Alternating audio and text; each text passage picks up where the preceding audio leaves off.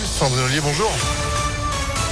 Bonjour Phil, bonjour à tous. À la une, Thomas Pesquet de retour sur Terre. Le spationaute français est sorti de sa capsule il y a un peu moins d'une heure maintenant. Il avait améri au large de la Floride vers 4h30 ce matin après six mois passés dans l'espace.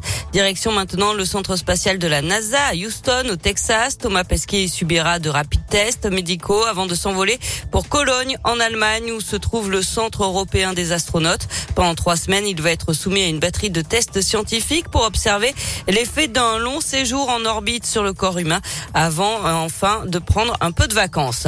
L'actualité, c'est aussi cette allocution ce soir d'Emmanuel Macron, la neuvième depuis le début de la crise sanitaire. Le chef de l'État prendra la parole à 20h à la télévision. Il devrait parler de la troisième dose de vaccin avec peut-être un élargissement de la population éligible ou de son obligation pour valider le pass sanitaire. Les derniers arbitrages devraient se décider ce matin en Conseil de défense sanitaire. À Lyon, le transport par câble, c'est non à 79%. Résultat de la consultation lancée par la mairie du deuxième arrondissement. 10 000 questionnaires ont été distribués aux habitants des secteurs de Confluence, Carnot, Perrache et Aîné. Il y a eu 1647 réponses.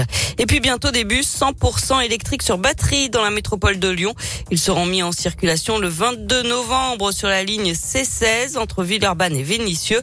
L'avantage, pas de rejet de CO2 et beaucoup moins de bruit quand il roule, donc un peu plus de confort pour les voyageurs. Retour à présent sur la prochaine édition de la Fête des Lumières à Lyon. Le programme a été dévoilé hier matin.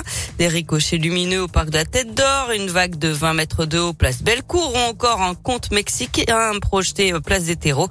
Une trentaine de créations seront proposées au public et cette fois, un lieu sera même spécialement dédié aux enfants. Audrey Enoch est adjointe aux grands événements auprès du maire de Lyon. Notre fête est tellement belle, tellement grandiose qu'elle attire beaucoup de visiteurs et qui a foule. C'est difficile donc pour les enfants de pouvoir euh, déambuler dans la presqu'île de Lyon. C'est pourquoi on a pensé à réserver euh, le parc Sergent Blandan comme euh, une oasis pour les familles et les enfants puisque c'est un parc assez vaste et qui nous permettra d'y réaliser une sorte de fête foraine avec une dizaine de stands qui rappellent les jeux d'enfants tels que la marelle, puissance 4 et d'autres jeux mais en version lumineuse et artistique. Le parc Blandan accueillera les familles de 18h à 22h les quatre soirs de la fête des Lumières du 8 au 11 décembre.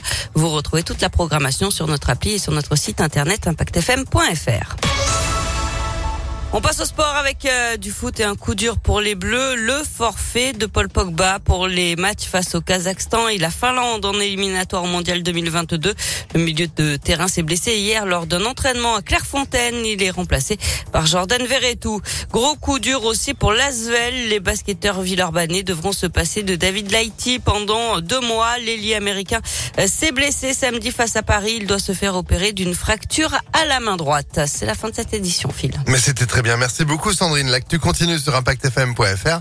Et vous de retour à 7h. À tout à l'heure. Allez, à tout à l'heure, 6h34. Météolion.net